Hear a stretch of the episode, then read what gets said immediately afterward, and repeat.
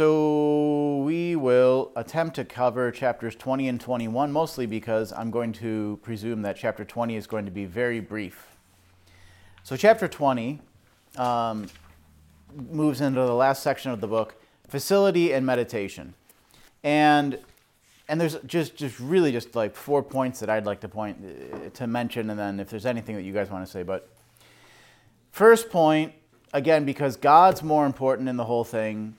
At the end of the day, one who practices will improve. One who attempts to pray will pray better. And um, as long as there's a sincere attempt and you, you're moving in the right direction, if you pray more, you'll pray better. And if you pray, there will be improvement the author says very clearly and, and well when there's any single element in this outline that you guys have that we've gotten from this book is no longer necessary um, then it can be omitted right? And it's just important to stick with the essential goal um, of this conversation with christ. So the general principle to be applied here is only those elements of meditation are to be employed which are immediately necessary for drawing one into conversation with our lord. Um, and in some ways, the, the next chapter, in, in a certain sense, is also about that same, same thing. Um, and so the goal is contact with Christ. The affections are moved towards God. If that happens immediately, the goal has been immediately reached and there's no need for other steps. So that's basically the, the thing. The other thing that I would just that I sort of just scribbled in my margin here is expect to struggle. Right? Um, so facility doesn't mean a, a, a, lack of, of difficulty. And, and somebody who, if I mention the name, you all would know who the person was, who is this like great master of prayer that I, I, I spoke to a, a while ago. Just on the day I was talking to him, just said, you know what, I had a really like rough prayer time this morning. Okay, right? Like so that's that's life, like for everybody, presumably. And so we should never and somebody else just the other day who I respect tremendously said to me, you know, like it's not over until you're dead. You know, like in the sense that even people who are have entered into mystical prayer in the unitive way, the enemy is always going to take a shot at them. There's always going to be some sort of struggle. Um, and so we, we just need to have that expectation as well those of us who are lingering in some of the lower mansions of the spiritual life, so to say. Um, but that's basically what I have to say about that. But the, the positive point of the chapter is if you do this and you persevere, there will be fruit. Any other comments or questions about chapter 20 in particular?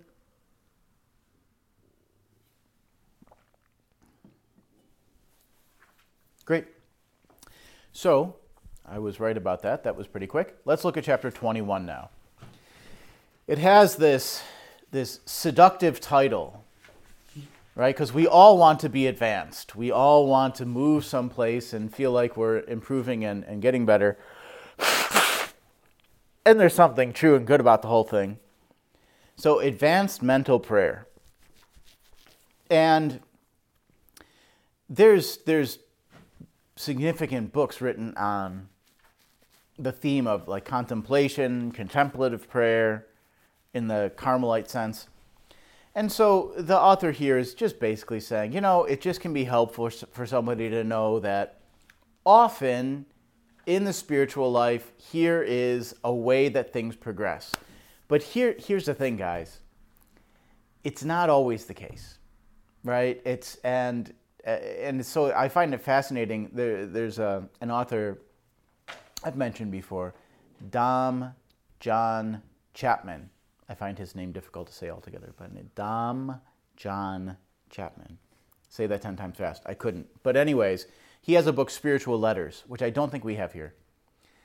It's in the library in Honduras. And he writes, and he just, so he just has tons of experience directing religious sisters. He said, You know, it's interesting. Sometimes you meet people and it seems like they've never prayed except in a contemplative way in their entire life. And there's other people that show tremendous signs of holiness that still meditate, just like they did 30 years ago. So uh, this is this is a general outline, but it's not. There can be a great deal of variety in practice, but many people experience something like this. I just sometimes, yeah, yeah. So it's helpful to hear this because I talk. I was talking to somebody once uh, who I was directing on a retreat, and um, they were experiencing like major contemplation and had no idea what was going on, and just thought things were falling apart. I was like, well, why don't you just read this and this? And they came back, they're like, that's my prayer life. I was like, well, that's what John of the Cross says about mystical contemplation. Okay, so, anyways, here we go. Um, that's not most of us, probably. So, so the author here, right, makes the distinction between meditation, that the book is about, and then mystical contemplation, and then there's this sort of middle thing that he's going to talk that he talks about of acquired contemplation, or there's different titles given to it. And that's kind of what we want to look at, you know, here, because the reality is, is you know, many of you have grabbed books on contemplative prayer and have read stuff about it already. Uh, hopefully helpful. Um, the but at some point, if if somebody's moving into that prayer more, they can read more about it. But the important stuff is just to have some sense of if stuff happens in this direction, that you know things aren't getting worse, which is often what people think, um, and that God's moving in, a certain direction, and, and you need to know how to respond appropriately.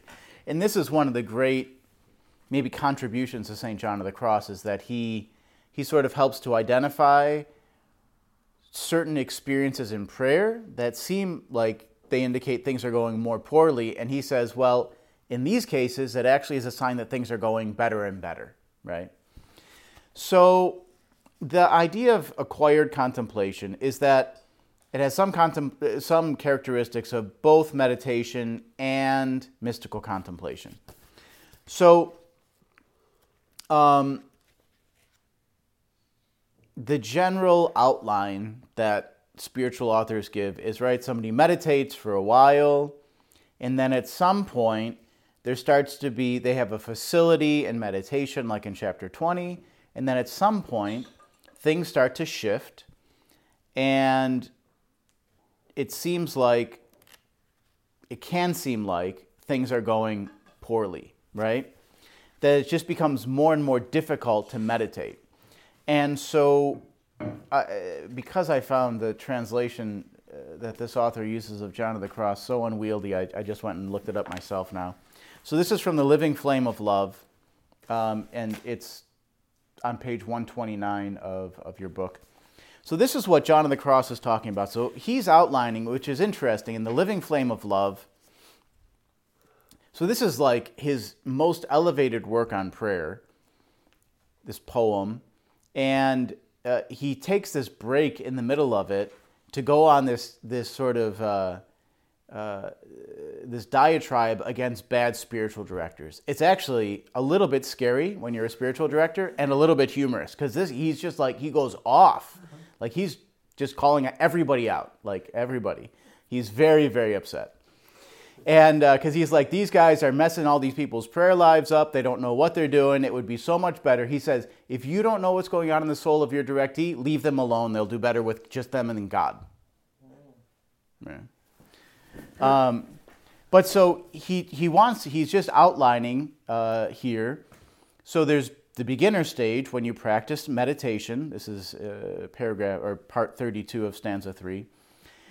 Then, when, when somebody has started to be weaned off of the things of the earth and they start to be more and more inclined in their affections towards God, God starts to wean the soul off of spiritual consoling experiences in prayer and it can become more arid. So he's talking about the sensory part, which is like the the part uh, of the emotions and such of this of the person, is left in dryness because its riches are transferred to the spirit, which does not pertain to the senses. The soul cannot function naturally except by means of the senses, emotions, five senses, memory, imagination. It is God who in this state is the agent. The soul is the receiver. That's the key. The soul conducts itself only as the receiver and as one in whom something is being done. God is the giver and the one who works in it by according spiritual goods in contemplation, which is knowledge and love together, that is, loving knowledge. Without the soul's natural acts and discursive reflections, for it can no longer engage in these acts as before. So John of the Cross, this is what I this is the way I would sort of describe it. And again, you will you will now get some of my stick figures on this piece of paper. Um, so here here you are. You know, there's there's your your head, your body, and um, let's say this is this is your this is your heart, your spiritual soul. And so in meditation, what I would understand is that God sort of offers something, but it's indirectly to the intellect or to the imagination. He touches it in some way, although not he, your imagination cannot or your memory cannot receive God directly because God is purely a spirit. And then through this meditation or whatever, it sort of goes down into your heart. Mm-hmm. At some point, uh, what God starts to do is He bypasses your natural understanding and he just goes straight for your heart. And this is what I would say, just in a very simple way, is contemplation. Is where he bypasses a certain part of you and allows himself to be directly come in contact with your spiritual soul, meaning your spiritual intellect. So, not your thinking, understanding like 2 plus 2 equals 4, and I could understand blah, blah, blah, blah, blah but the we'll talk about the parts of the human person later.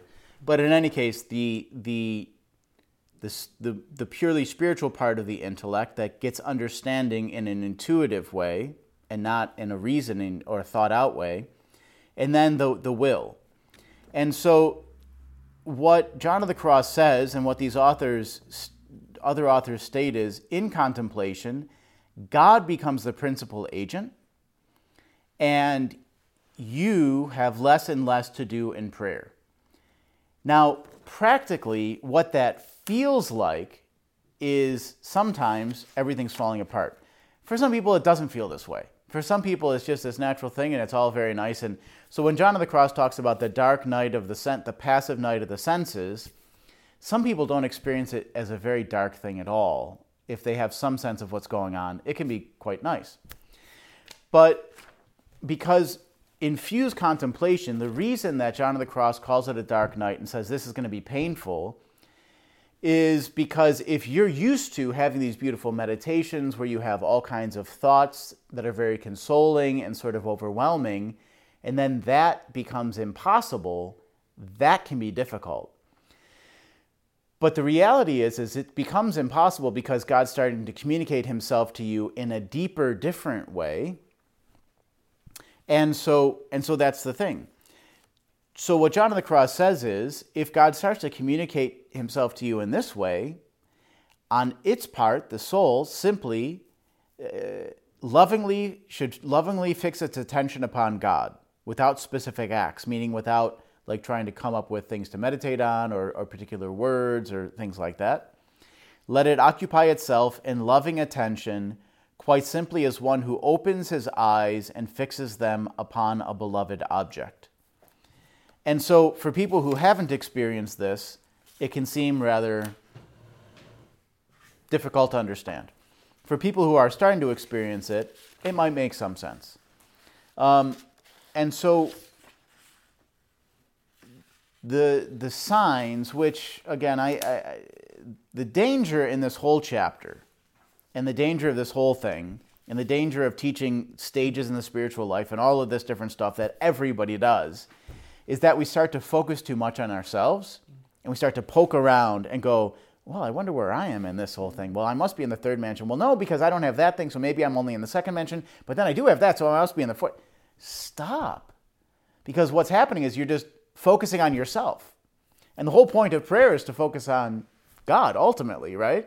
And so so I'm giving you all this information, but we just need to realize that we need to be very careful and not Because if you're just sitting there in prayer and going, okay, I wonder if today I'll start to contemplate. Okay, let's see. Okay, well, I'll start to meditate. Okay, here we go. Oh, was that it? Maybe that's a little bit of dryness. Ooh, you know, like, oh, this might, like, you're going to kill your prayer. You're going to kill your prayer. Um, and so John of the Cross says, here are the three signs to look for. And these are not original to John of the Cross. He borrowed them from somebody else, but he must like them because he repeats them a great deal in, his, in different places in his writings. So he says, You can't meditate. Now, what does this mean? Okay. What it means is when you, however, like, so you use your imagination or when you're doing sort of a Lectio Divina thing, like when you're using your thinking mind to ask those questions or to consider things or whatever, that no longer feels like prayer. Like you'll always, except in some rare circumstances, like I've met people who, like, they go to pray and, like, they're done. Like, that's it. Like, they sit down and they can't do anything. Most people don't have that powerful of an experience of God sort of like taking them, right? Most days, most people have nothing like that, right? We're just a cup of coffee and maybe some sort of thought will happen in our head. But so there will always, you'll always be able to go into prayer and think about stuff. But when he says you can't meditate, it's that thinking that used to help you to come into this contact with God no longer helps you in that same way. Right? And so um, there's this, there's a lack of a sense of God's presence in doing the same thing. Now, so that's one thing. And again, it has to be over a period of time because everybody can have a bad day, right? Even people presumably in the unitive way. Um, so, number one, you can't meditate, meaning that. Number two, you're disinclined, meaning what? You know, like there may be days that you're disinclined to be in the novitiate, right? But that's that's but that's not what we're talking about. I mean, but if that's over an extended period of time, well, then that might be a vocational crisis, and we need to look at it. But it means that somebody has less and less of a desire. So not only do they not have a capacity to sort of meditate in the same way, but they have less of a desire to do that, and they have more of a desire just to sit with God, right? Um, so the desire so not, so the capacity shifts that's the first sign. The desire shifts second sign disinclined. And then kind of this third thing uh, is connects with it. It's a desire to sit alone in loving awareness of god which is what john of the cross talks about right in this in this quotation. Loving attention quite simply is one who opens his eyes and fixes them upon a beloved object and so John of the Cross describes this kind of prayer as a holy idleness. Somebody else I know talks about wasting time with God, where the person just has this desire, like, I just want to, I just love to just sit in God's presence and do nothing. But I'm, uh, but it, but it's when I do that, that's when I experience in some way, although I can't say anything about it, being close to Him, right? Well, what do you, what do you mean? Well, I don't know, right? But I just have that. I just know He's with me when I'm there in this place. So it can be very hard for people to talk about this. Um, but those are the sorts of things that you that may start to happen when somebody's shifting. Now, some some clear things. The first thing is this is a gift, right? And so if God never gives it to you, don't freak out. You could still be a saint. Right? It's it it's not an issue. And it seems like some people are more inclined towards it than others. the same Dom John Chapman, uh, maybe I mentioned this to you already. I uh, apologize if I did. But he said, you know, there's some people who who are, seem to like can really like are strong contemplatives. Like that's how they always pray, but they actually live quite disedifying lives as sisters he's like, I'm not sure what to make of this, right? He's just like, I just noticed this. Um, so, anyways, poor things. But, um, but so there shouldn't be any sense of like, I need to achieve this someday. There's no achieving this. It's just a matter of does God want to relate to you in this way or not? That's the question, right? And so ultimately, the union of wills is the important thing. And if God wants to bring that about in you in some way, eh, keeping you in a, without this obvious sort of move to, towards contemplation, presumably he could do that. Um, so let's see. There was something else I wanted to mention about that. God needs to be one who brings it to us. I'm more and more struck by how much this this idea connects with St. Francis of Assisi's experience of, of God. And particularly, again, I've just been really uh, just taken with St. Francis of Assisi and the Holy Spirit recently.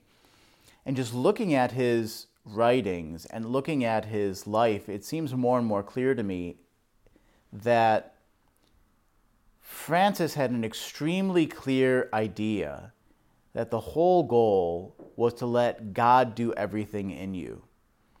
That the Holy Spirit, right? So, what is to be desired above all else is to have the Spirit of the Lord and His holy operation, to pray always to Him with a clean heart, right? So, St. Francis realized like the Holy Spirit needs to be the, the, the one that operates, that acts in me completely, always. That's basically what this is saying. Is in contemplative prayer, it's God who's praying in you, and it may not be what you think it's going to look like. And what it was for St. Francis, we don't know because he doesn't tell us about his experience interiorly of prayer in the same way that John the Cross, Teresa of Avila, like all these others do. But it seems to me, brothers, that very much Francis is going to encourage us in the same direction, but without these same kind of guidelines of, you know, sort of contemplation, letting go of images, letting go of sort of words and stuff like that. But the goal is the same, which is that God would do all in us.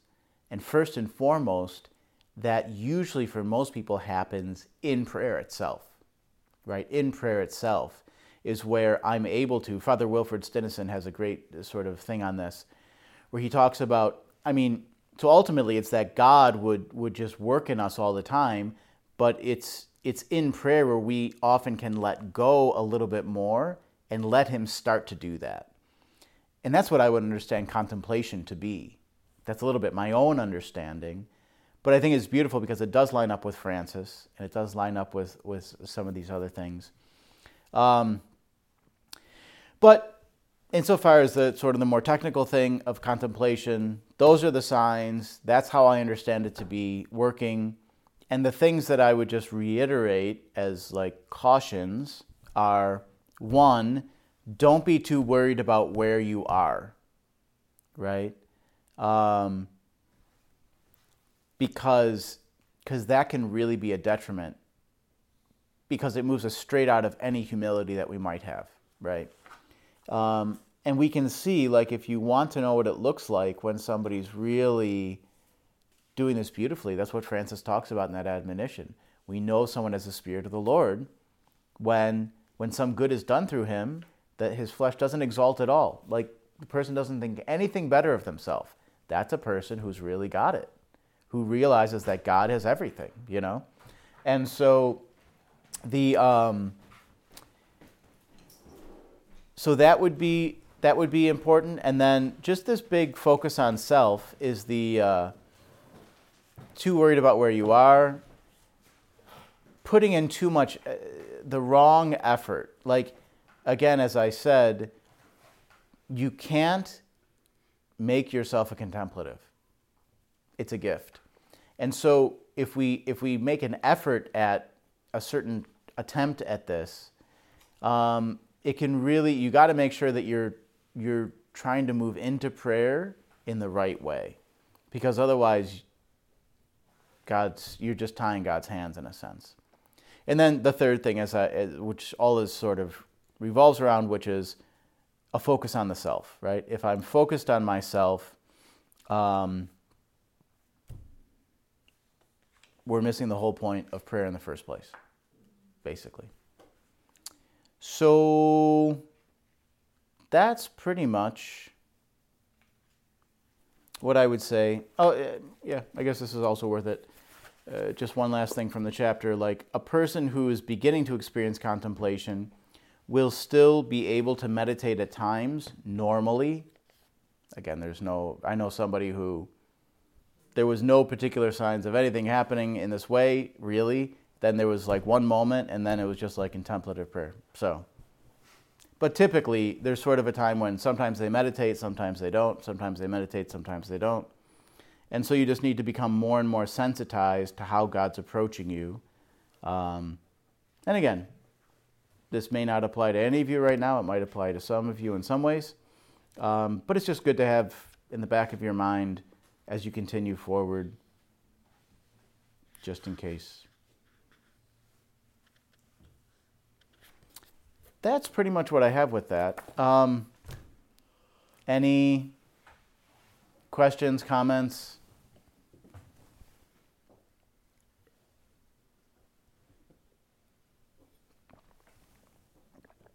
Striking insights.